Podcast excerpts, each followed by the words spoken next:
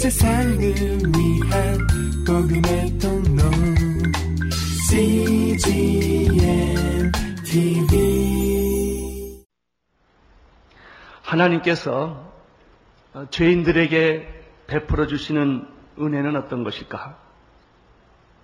그것은 인간의 언어와 말과 생각으로 설명할 수 없는 그것은 깊고 깊은 넓고 넓은 사랑과 은혜입니다.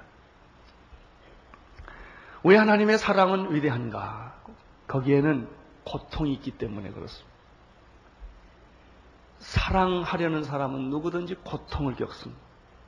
아픔을 겪어야 합니다. 그리고 희생의 대가를 치루어야 합니다. 고통 없는 사랑은 위대하지 않습니다. 희생이 없는 사랑은 능력이 없습니다. 하나님의 사랑이 그처럼 깊고 그처럼 소중한 까닭은 하나님이 눈물을 많이 흘리셨고 가슴이 찢어지셨고 고통을 겪으셨기 때문에 그렇습니다. 하나님의 사랑에는 기다림이 있습니다. 그리고 하나님의 사랑에는 오래 참음이 있으셨습니다. 죄를 지어 죽게 된 아담과 이브에게 베푸신 하나님의 사랑은 어떤 것입니까? 세 가지가 있습니다. 첫 번째는 가죽 옷을 지어 입히신 것입니다. 하나님은 죄를 지어 부끄러움, 수치를 느낀 아담과 이브가에게 자기들이 만들어서 지어 입었던 무화과 나무 잎의 치마를 벗겨버리고 하나님이 만들어 주신 가죽 옷을 지어 입히신 것입니다. 인간의 죄는 감추면 감출수록 더 커지는 것입니다. 인간의 수치는 숨으면 숨을수록 더 깊어지는 것입니다. 무화과 나무 잎으로는 사람의 죄가 가려워지지 않습니다. 이것을 하신 하나님께서는 아담과 이브의 수치를 덮어주기 위하여 짐승을 죽이기로 하신 것입니다. 최초의 죽음이 시작되었습니다. 에덴 동산에서는 죽음이 없습니다. 그러나 아담과 이브를 살리기 위하여 짐승이 죽어야 했고 피를 흘려야만 했습니다. 그 이유는 가죽 옷이 필요했기 때문입니다. 하나님은 아담과 이브를 위하여 가죽 옷을 해 입히시고 그 가죽 옷을 통해서 그들의 수치와 그들의 죄를 가리워 주시기를 원하셨습니다. 아담과 이브는 이 가죽 옷을 지어 입으면서 이상하게 마음의 평안함과 안심을 느끼기 시작을 한 것입니다. 왜냐하면 그 가죽 옷은 먼 훗날 하나님의 어린 양 예수 그리스도께서 갈보리 언덕 위에서 십자가를 지시고 피 흘려 죽으실 것을 보여주시는 까닭입니다. 아담과 이브는 예수 그리스도라는 이름을 몰랐을 것입니다. 그 희생과 제사의 의미를 몰랐을 것입니다. 그러나 가죽옷을 지어 입으면서 이상하게 그는 그러한 하나님의 사랑과 하나님이 죄를 덮어주시는 것과 수치를 가려주시는 그 놀라운 하나님의 사랑을 느끼기 시작한 것입니다. 사랑하는 성도 여러분, 나는 여러분의 수치와 모든 죄, 죄가 가리워지기를 축원합니다. 죄는 가, 가, 가, 가리워져야 합니다. 죄가 드러나면 다 죽습니다. 수치는 덮어져야 합니다. 나는 여러분들 다른 사람의 수치를 덮어주는 사람이 되기를 바랍니다. 하나님이 여러분의 수치도 덮어줄 뿐만 아니라 다른 사람의 수치도 덮어주는 그런 축복이 있게 되기를 바랍니다. 하나님께서는 아담과 이브를 위하여 두 번째 무슨 일을 하셨습니까? 놀라운 사실이 오늘 22절에 나타납니다. 그것은 에덴 동산 중앙에 있었던 생명나무를 감추었다고 하는 사실입니다. 22절을 보시기를 바랍니다. 시작.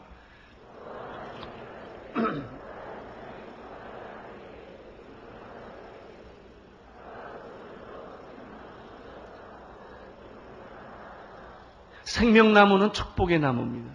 생명나무는 말 그 자체로 영생을 주는 나무입니다. 아담과 이브에게 하나님이 축복을 주기 위하여 하늘 보좌에 있었던 그 생명나무를 에덴 동산에 만들어 주시고 그 에덴 동산에 있는 생명나무를 통하여 아담과 이브에게 축복을 주려고 했는데 아담이 죄를 지음으로 말미암아 하나님께서 눈물을 머금고 찢어지시는 가슴을 어, 가지시고 그 생명나무를 아담과 이브에게서부터 숨겨버린 것입니다. 왜 하나님께서 생명나무를 감추었을까요? 왜 하나님께서 생명나무로 가는 길을 막으셨을까요? 그 이유는 간단합니다. 아담과 이브가 죄를 지어 저주를 받고 영원한 그 심판에 이르게 되었는데 그 문제를 해결하기 전에 영, 생명나무를 먹으면 영원히 멸망하기 때문에 하나님은 죄를 지은 아담에게 생명나무를 감추어 버린 것입니다. 이것이 하나님의 사랑입니다. 사랑은 내가 하고 싶은 것을 다 하는 것이 사랑이 아닙니다. 내가 원하지 않는 것도 하는 것입니다. 그 축복을 어떤 의미에서는 그 생명나무를 감추는 것이 하나님이 인간을 향하시는 사랑이었습니다. 에덴 동산에는 아주 중요한 나무 두 가지가 있었습니다. 하나는 선악을 알게 하는 선악과요. 또 하나는 영원한 생명을 주는 영생과입니다. 이 두 나무는 에덴 동산에 있던 수많은 나무들과는 전혀 다른 나무였습니다.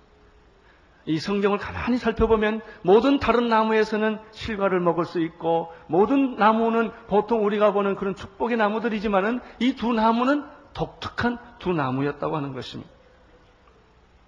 이 첫째 번에 있었던 선악과는 어떤 나무입니까? 사탄과 접촉점을 유도하는 나무입니다. 선뿐만 아니라 악에 접촉할 수 있는 나무가 선악과입니다. 따라서 이 선악과를 접촉하면 사탄에게 빠져들어가기 때문에 악에게 빠져들어가기 때문에 하나님께서는 이 절대로 선악과는 너는 손대서는 안 된다. 먹어서는 안 된다는 명령을 내렸습니다. 만약 당신이 이 선악과를 손댈 때는 죽음이 따라올 것이다. 정령 너는 죽게 될 것이다. 이것은 마치 그 오염된 음식, 부패된 음식을 먹으면 탈나는 것과 똑같은 것입니다. 오염된, 부패된 과일이 있습니다. 음식이 있습니다. 부모님들은 절대로 그것을 자녀에게 주지를 않습니다. 왜냐하면 그 오염된, 부패된 음식을 먹게 되면은 바이러스가 몸에 침투하게 되고 무서운 전염병과 치명적인 병을 그에게 안겨주기 때문에 그것을 절대로 먹지 말라고 하는 것과 마찬가지입니다.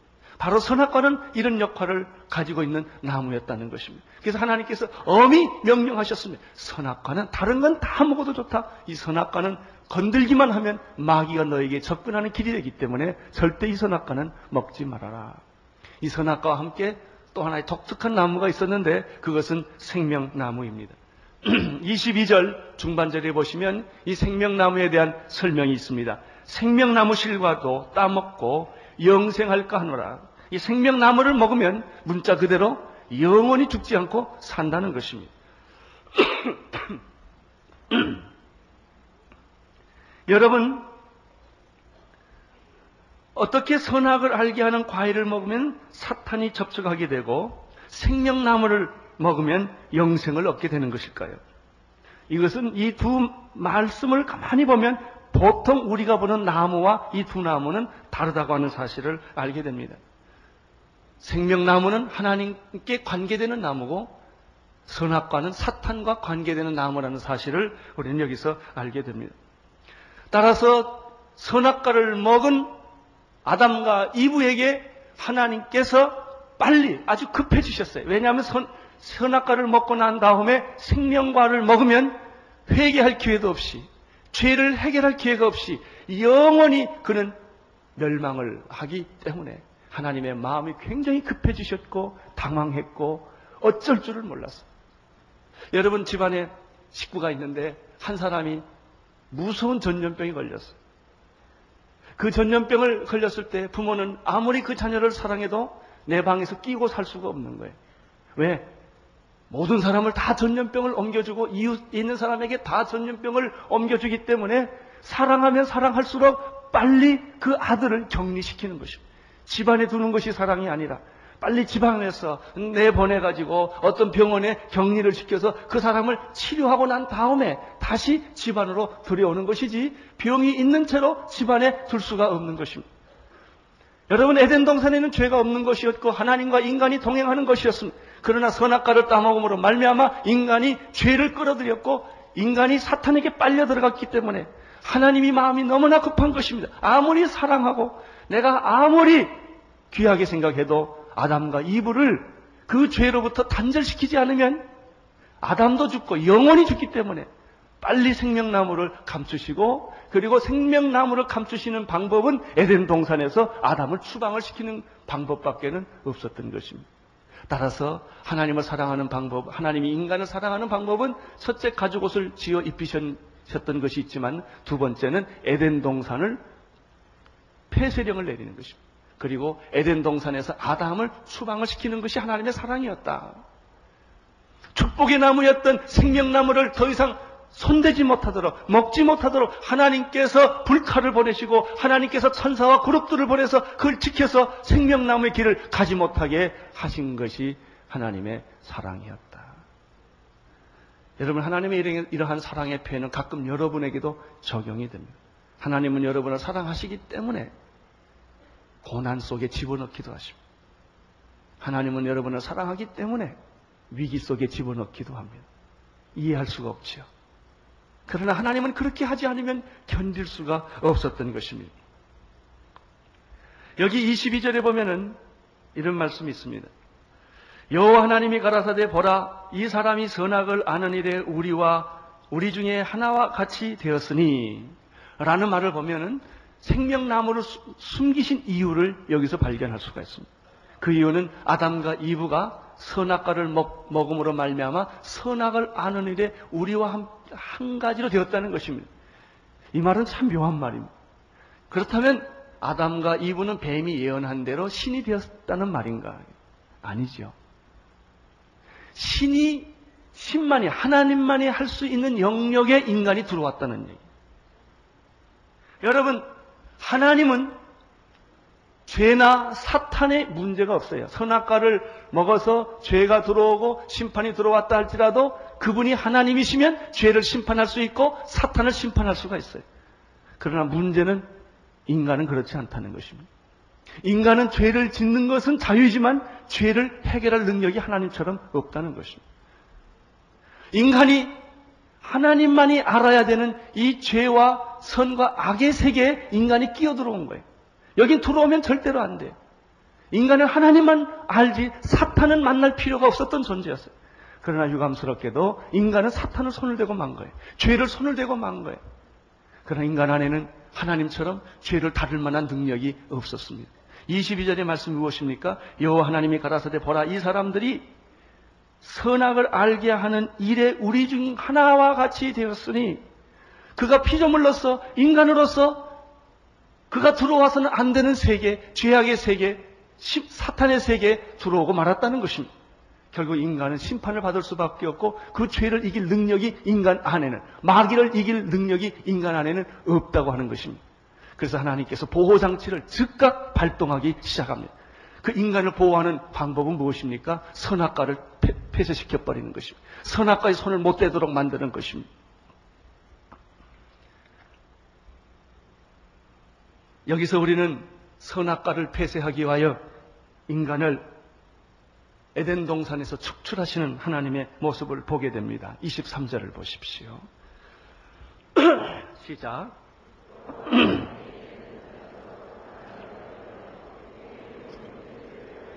하나님께서 에덴 동산에서 그 사람을 보내시기로 결정을 했습니다.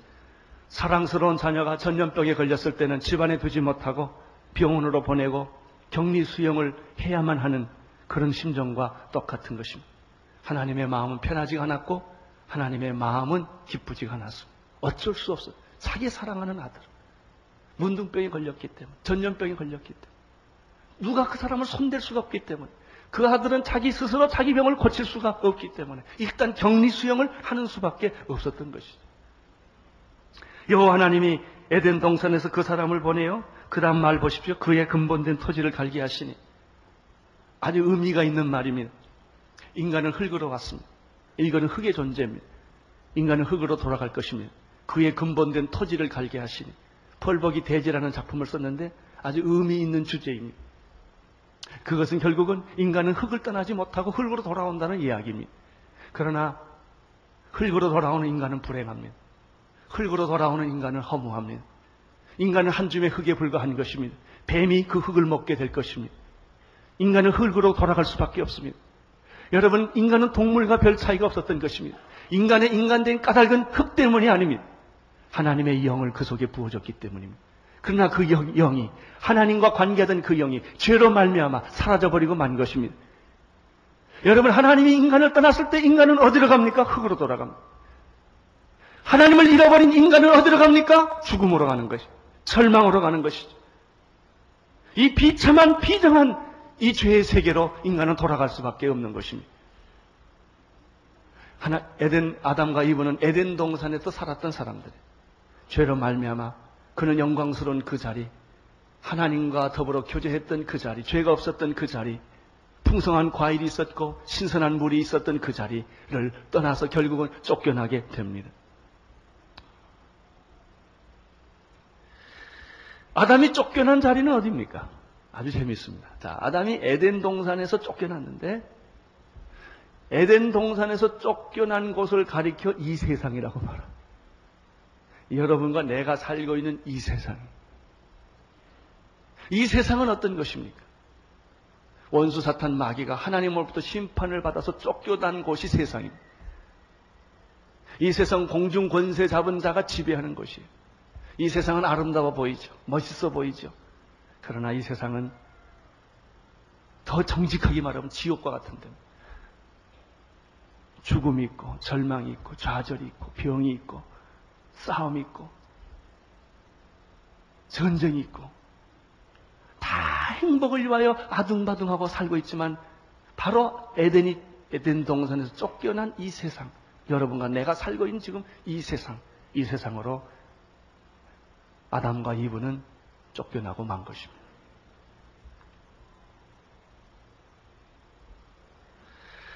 이 세상은 오늘 성경에 보면은 아담이 죄를 짐으로 말미암아 땅이 저주를 받았다 그래서 원래 땅은 이런 땅이 아닙니다.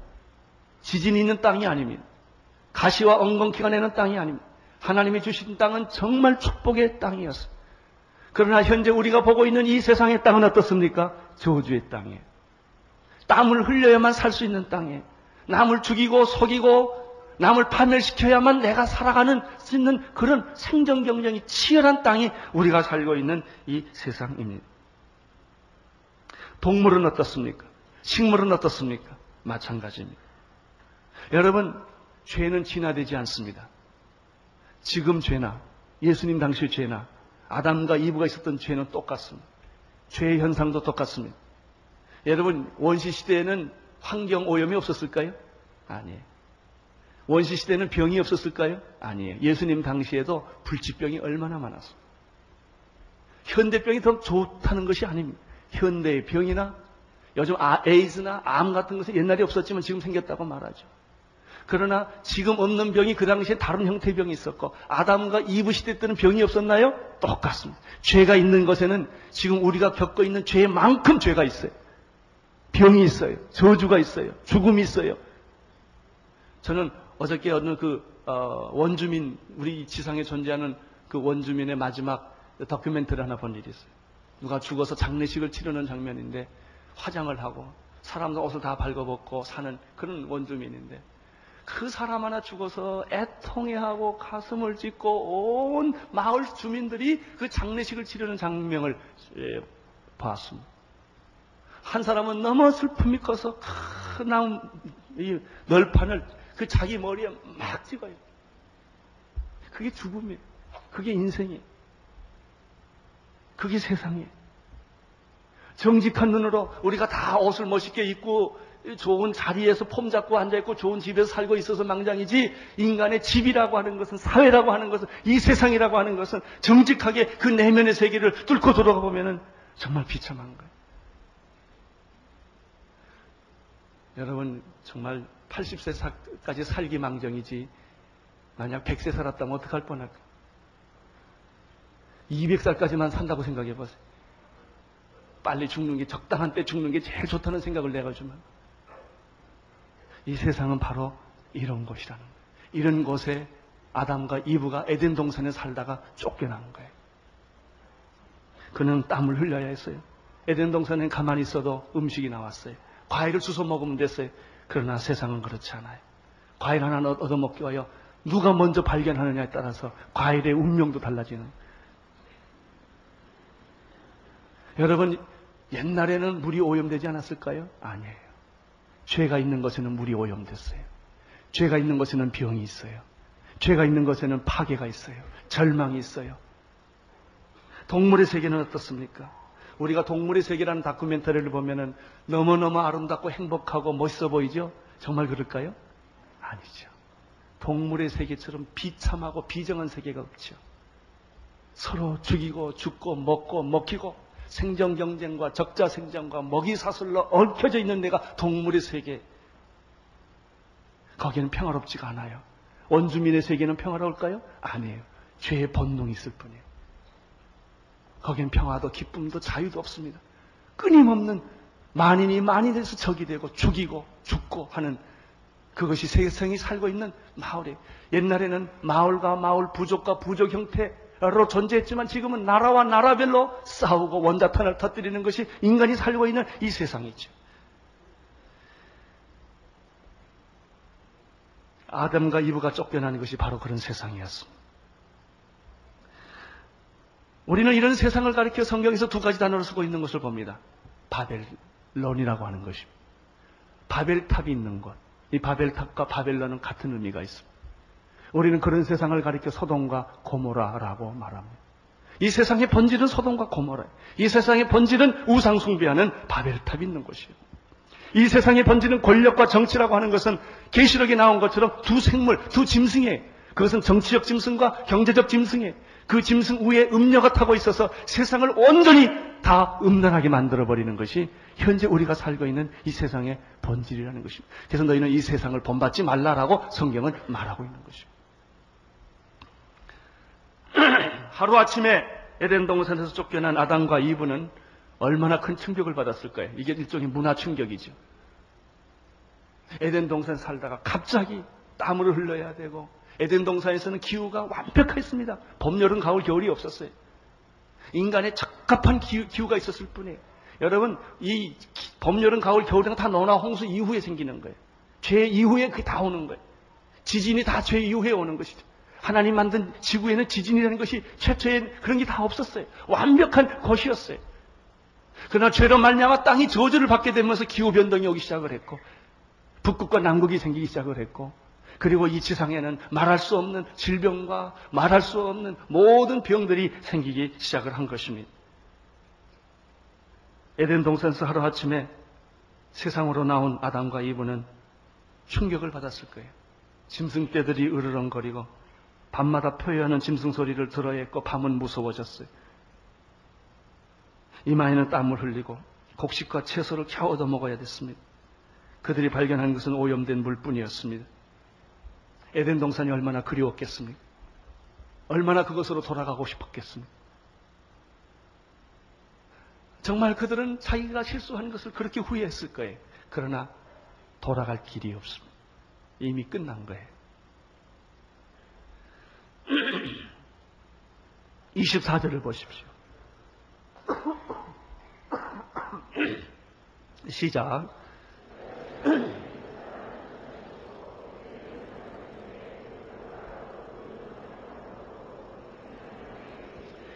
이같이 하나님이 그 사람을 쫓아내시고 에덴 동산 동편의 그룹들과 두루도는 화영과물주 생명나무의 길을 지키게 하셨다라는 말은 무슨 뜻일까요? 아담과 이브가 에덴 동산으로 돌아가려고 굉장히 노력했다고 하는 걸 볼 수 있습니다. 여러분, 죄를 지으면 못 돌아갑니다. 에덴 동산으로 못 돌아갑니다. 구원은 무엇입니까? 에덴 동산으로 돌아가는 것입니다. 그러나 죄를 지은 인간은 그 죄를 해결하기 전까지는 에덴 동산으로 못 돌아가는 것입니다. 죄를 가진 채 에덴 동산은 닫힌 문입니다. 아담과 이브가 죄를 해결하지 않은 채 이 세상이 너무나 힘들고 어렵기 때문에 에덴 동산으로 도망가려고 돌아가려고 했지만은 하나님의 그룹들이 이 그룹들은 에스겔서와 계시록에 나오는 그룹들이 하나님 보좌 위에 있는 천사들 날개가 있는 천사들이 이 그룹들 이 그룹들 중에 하나 타락하는 것이 사탄이에요. 이 그룹들이 나타나서 에덴 동산을 완전히 포위하고 사람이 접근하지 못하도록 만들었어.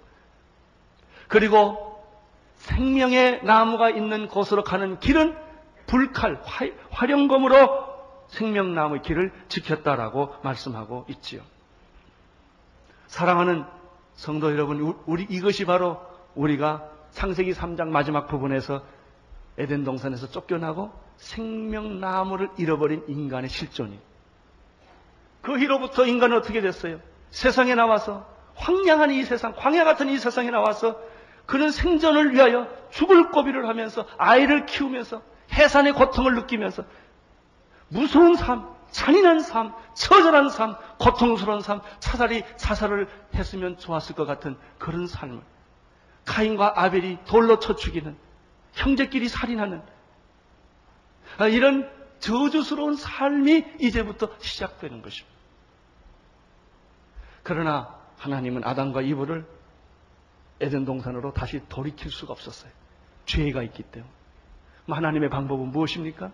죄를 해 없게 한 다음에 완전히 무균 상태로 만든 다음에 하나님이 창조해 주신 그 인간으로 회복한 다음에 에덴 동산으로 회복시켜 주는 것입니다. 바로 이분이 예수 그리스도십니다. 몇 천 년 후에 이런 저주스럽고 지옥 같은 인생의 삶을 이 세상에서 수많은 사람들이 살고 있지만 하나님께서 구원의 첫 번째 신호로 가죽옷을 지어 입히심으로 말미암아 먼 훗날에 모든 인류의 죄를 대신하고 십자가에 못 박혀 죽으셔서 우리의 죄를 다 씻어주시는 예수 그리스도로 만날 수 있도록 길을 열어준 것입니다. 예수 그리스도를 만나는 자마다 원죄가 아담의 원죄가 회복이 되고 다시 그는 에덴 동산으로 돌아올 수 있도록 길을 만들어 주신 것을 가리켜 우리가 말하는 구원이라고 말하는 것입니다.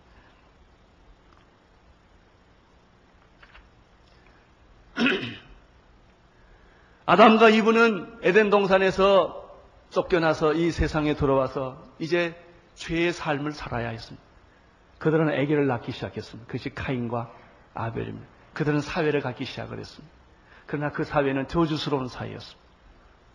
진노, 하나님의 진노를 받게 마땅한 사회가 되어서 하나님은 할 수 없이 홍수로 전 지구를 멸하게 됩니다. 그러나 홍수로 전 지구를 심판하는 가운데서도 하나님은 의로운 사람 노아를 불쌍히 여기시사 노아와 그 여덟 가정을 하나님이 구원해 주십니다. 그리고 무지개로 약속을 합니다. 내가 다시는 너희를 물러 멸망치 않을 것이다. 심판 중에 구원하시는 하나님. 카인은 아벨을 죽였습니다. 형은 동생을 죽였습니다. 그 동생 대신에 셈을 주었습니다.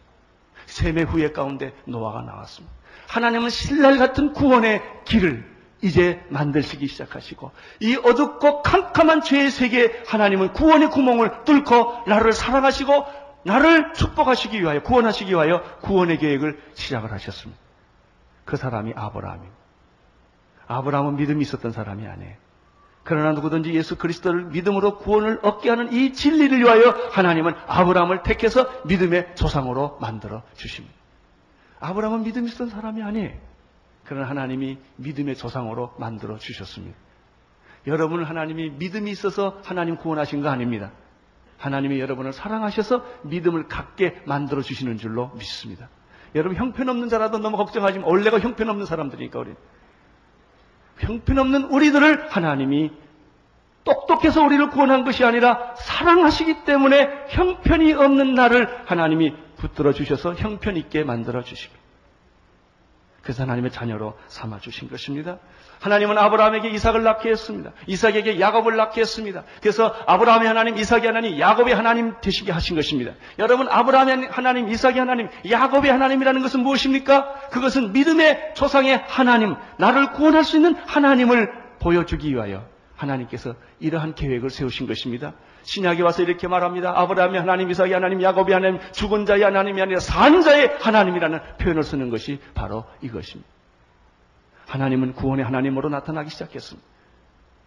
아담과 이브를 그 원죄에 의하여 죽어가는 수많은 인류를 구원하기 위하여 하나님이 한 개인을 택하신 것이 아브라함입니다.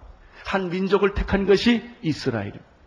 그 이스라엘 백성을 야곱을 통하여 애굽에다가 400년 어, 동안 거기다 집어넣습니다. 그러나 때가 되면 하나님께서 또 모세를 불러서 이스라엘 백성들을 탈출을 시키는 까닭은 바로 그것이 온 이스라엘을 통하여 이방인을 구원하시려는 하나님의 놀라운 섭리와 계획이었던 것입니다. 하나님은 모세를 통하여 이스라엘 민족을 만드십니다. 해방을 시킵니다. 어, 그리고 적과 끓이 오른 가나안 땅을 약속하시면서 그는 홍해를 육지같이 걸르게 하시고 40년 동안 광야에 두셨는데 여기 놀라운 메시지가 있어요. 40년 동안 광야에 있으면서 하나님은 인간과 하나님과의 만날 수 있는 에덴 동산은 아니지만은 광야에서 이 세상에서 하나님과 인간이 만날 수 있는 채널 통로를 만들어 주신 그것이 율법을 주신 것입니다. 하나님의 말씀인 율법 십계명을 중심으로 한 하나님의 율법을 모세를 통하여 주심으로 말미암아 이 율법을 중개의 매체로 해서 인간과 하나님은 만날 수 있는 길을 열어 주신 거예요. 하나님의 궁극적인 목적은 여러분을 다시 에덴 동산으로 데려오는 거예요. 그러나 죄가 있는 채로는 데려올 수가 없어요. 아담과 이브도 죄가 있는 채로는 에덴 동산에서 쫓아낼 수밖에 없지요. 하나님의 계획은 아담과 이브의 원죄를 제거시키는 이 길은 멀고도 길고도 고통스럽고도 말할 수 없는 희생의 대가를 치루어야만 하는 과정이었어요. 왜 인간은 인간 스스로 죄를 구원할 수 있는 능력이 없기 때문에 하나님께서는 자기의 아들 독생자 예수 그리스도 그분은 하나님이세요. 하나님만이 죄 문제를 해결할 수가 있죠. 그래서 하나님을 인간으로 만드셔서 그 인간이 죄 인간의 인간을 만드셔서 인간의 죄를 대신하여 십자가에 못 박혀 죽으심으로 말미암아 그를 믿는 자는 아담의 원죄로부터 해방시키시고 다시 하나님이 약속하신 에덴 동산과 생명의 나무로 돌려주는 작업을 하나님이 하시기 위하여 몇천 년을 시간을 두시고 계획을 하시는데 그 중에 하나가 아브라함을 택한 것입니다. 그 중에 하나가 이스라엘 족속을 택한 것입니다. 이스라엘 족속을 택하여 두 가지 채널 율법을 주셨어요. 인간은 율법을 율법으로 말씀으로 십계명을 지킴으로 하나님께 나아가는 길을 만들어 주셨지만 그러나 인간은 유감스럽게도 율법을 지킬 만한 능력 있는 존재가 아니에요. 율법 앞에서 날마다 넘어졌기 때문에 율법에서 넘어진 자를 위하여 하나님이 구원할 수 있는 프로그램을 또 하나 주셨는데 그것이 성막입니다. 성막은 대제사장이신 예수 그리스도를 의미하는 것입니다. 구약에서는 짐승의 피를 죽임으로 죽이고 피를 흘림으로 말미암아 1년에 한 번씩 죄를 씻어 주었지만 그러나 먼 훗날에 예수 그리스도께서 우리의 대제사장이 되 주셔서 우리의 죄를 다 지시고 단번에 십자가에 못 박혀 죽으심으로 말미암아 완벽하게 완전하게 우리의 죄를 회복해 주신 줄로 믿습니다. 이것이 구원이에요. 하나님은 아브라함을 택할 뿐만 아닙니다. 그 후에 다윗을 택합니다. 마태복음 1장 1절에 보면은 이런 말이 있죠. 아브라함과 다윗의 자손 예수 그리스도의 세계라. 메시아가 어디서 나오느냐? 아브라함을 통해서 나오는 것이고 다윗의 가문에서 메시아가 나온다. 그래서 하나님은 아브라함을 통해서 한 개인을 부르시고 이스라엘을 통해서 한 민족을 부르시고 다윗을 통해서 한 국가를 부르십니다. 그리고 그런 계보에 따라서 먼 훗날 한 여인의 몸에서 성령으로 잉태해서 메시아가 태어나게 할 거라는 것입니다. 이 메시아는 누굽니까? 예수 그리스도십니다. 그분은 누구십니까? 하나님이십니다. 그분 안에 무엇이 있습니까? 생명이 있습니다. 예수 안에 생명이 있으니 이 생명은 사람들의 빛이다 라고 말씀하셨습니다. 이 생명은 무슨 역할을 합니까? 아담과 이브가 저지를 놓은 그 원죄, 죄 본질을 녹일 수 있는 유일한 방법은 예수 그리스도 안에 있는 하나님의 생명입니다. 인간의 방법으로는 아담과 이브는 어떤 인간의 선행이나 도덕이나 철학이나 종교로는 그 죄를 녹일 수가 없다는 것이죠. 죄를 녹일 수 있는 유일한 방법은 예수 안에 있는 하나님의 생명만이 빛이 어둠을 몰아내듯이 이 생명만이 우리의 죄를 제거시킬 수가 있기 때문에 예수님께서 그 먼 길을 아브라함부터 시작해서 아니 가죽옷부터 시작해서 노아부터 시작해서 아브라함과 이삭과 야곱과 모세와 다윗과 어, 그리고 예수님께서 마지막에 한 여인을 통하여 이 땅에 자기 아들을 보내신 것입니다. 누구든지 예수 그리스도를 믿는 자들에게는 구원과 영생이 있는 줄로 믿습니다. 아들이 있는 자에게는 생명이 있으니 아들이 있는 자에게 생명이 있고 아들이 없는 자에게는 생명이 없다고 말했으니 누구든지 예수 그리스도 이름을 부르는 자는 구원을 얻으라고 말했고 예수 그리스도의 이름을 예수를 영접하는 자에게는 하나님의 자녀가 되는 권세를 주신다고 말씀을 하셨습니다. 이분이 예수 그리스도십니다.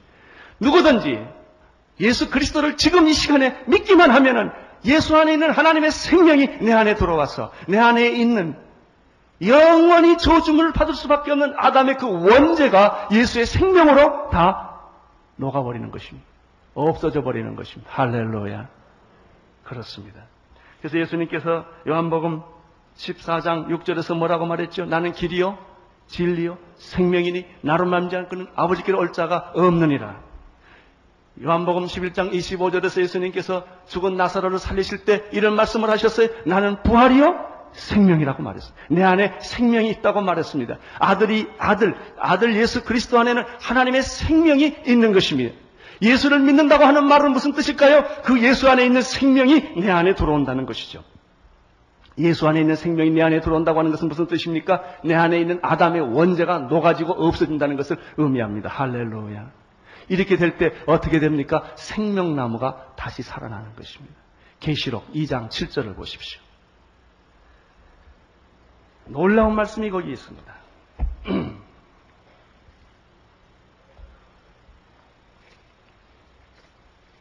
이 감추어졌던 불검, 활용검으로 감춰졌던 생명나무, 에덴 동산에 있었던 그 생명나무를 하나님이 감추어 버리셨는데 이 계시록 2장 7절에 그 생명나무가 다시 나타나는 것입니다. 할렐루야. 7절 귀 있는 자는 성령이 교회들에게 하시는 말씀을 들을지어다. 이기는 그에게는 내가 하나님의 낙원 에덴 동산에 있는 생명나무의 과실을 주어 먹게 하리라. 할렐루야. 이제 여러분들은 예수 그리스도의 이름으로 죄사함을 받은 줄로 믿습니다. 나는 예수 그리스도의 이름으로 여러분의 모든 아담의 원죄가 근본적으로 해결된 줄로 믿습니다. 그래서 다시 무엇이 나타났습니까? 생명나무가 나타났고 여러분은 선악과를 먹는 사람이 아니라 무엇을 먹는 사람들입니까? 생명나무의 과실을 먹는 사람들로 변한 것입니다. 이 생명나무가 다시 주어졌다라는 뜻은 무엇일까요? 에덴 동산이 다시 열렸다는 뜻이죠. 여기 에덴 동산이 열렸다 이런 말은 없어요. 그러나 에덴 동산 안에 감추어진 생명나무가 다시 나타났다. 그것이 여러분에게 주어졌다. 그 과실을 여러분이 먹을 수 있다라는 말은 여러분이 생명나무인 예수 그리스도를 먹음으로 말미암아 에덴 동산을 여러분의 마음속에서 회복된다. 이 지옥 같은 세상에 살지만 초막이나 궁궐이나 내 주 예수 모신 것이 그 어디나 하늘나라. 여기서 우리는 천국을 시작하는 것이며 천국을 경험하기 시작한다는 놀라운 메시지가 여기에 있죠. 원래 이 생명나무는 천국에 하나님 보호자 있었던 나무예요. 계시록 22장을 보십시오. 제 끝에 한번 보세요. 22장에 보면은 또 저가 수정같이 맑은 생명수의 강을 내게 보이니 하나님과 및 어린 양의 보좌로부터 나서 길 가운데 흐르더라. 강 좌우에 생명나무가 있어 열두 가지 실과를 맺히되 달마다 그 실과를 맺히고 그 나무 잎사귀들은 만국을 소송하기 위하여 있더라. 천국 보좌 위에 강이 흘러요. 생명수의 강이. 이 생명수 강이 성령의 강입니다. 누구든지 이 생명수의 강을 먹는 자들은 내 배에서 생수의 강이 흘러넘친다고 말했습니다. 이 생수의 강 옆에 생명나무가 있다고 말했습니다. 이 생명나무가 바로 에덴 동산에 있었던 나무예요. 그 계시록이 그때 나무가 계시록에서 지금 다시 나타나는 것이죠. 죄로 말미암아 숨겨졌던 그 나무가 예수 그리스도께 세상에 오심으로 말미암아 누구든지 예수 그리스도를 믿게 되면은 이 생명나무의 과실을 여러분은 먹게 되는 줄로 믿습니다. 사랑하는 성도 여러분, 이 얼마나 놀라운 하나님의 사랑입니까? 이 얼마나 끈질긴, 기가 막히게 끈질긴 신랄 같은 구원을 같이 보이던 그런 것들이 점점 점점 커져서 가죽옷을 지어 입히는 것부터 시작을 해서 구약의 제사와 말씀과 이런 모든 과정을 거쳐서 예수 그리스도로 하여금 십자가 못 박혀 죽게 하심으로 말미암아 잃어버렸던 그 생명나무 과실을 여러분에게 다시 하나님은 회복시켜 주시는 것입니다. 이번에 주제가 생명을 전하는 사람들. 청년들이 이 주제를 잘 정했다고 생각을 합니다. 나는 여러분들이 예수의 생명을 소유할 뿐만 아니라 이 예수의 생명을 전하는 사람 되기를 축원합니다. 나는 여러분들의 이 지옥 같은 세상이지만 예수님을 영접함으로 말미암아 마음의 천국 에덴 동산을 회복하십시오. 여러분의 가정이 에덴 동산과 같이 그런 축복된 장소가 되기를 축원합니다. 나는 우리 교회가 에덴 동산과 같은 그런 회복된 장소가 되기를 원합니다. 우리 민족이 그렇게 되기를 원하고 통일이 그렇게 오기를 축원합니다. 기도하겠습니다. 감추어진 생명나무를 하나님이 다시 예수 그리스도로 말미암아 우리에게 보내주시고 그 과실을 먹게 하신 주님을 찬양합니다. 아버지 하나님 아직도 아담의 원죄 아래서 고민하는 사람이 있거든 오늘 예수님을 영접함으로 말미암아 거듭나게 도와주시옵시고 그 죄가 사라진 것을 깨닫게 도와주시옵시고 내 마음속에서 에덴이 회복되는 것을 보게 하여 주시옵소서 예수님 이름으로 기도드리옵나이다. 세상을 위한 복음의 통로 CGM TV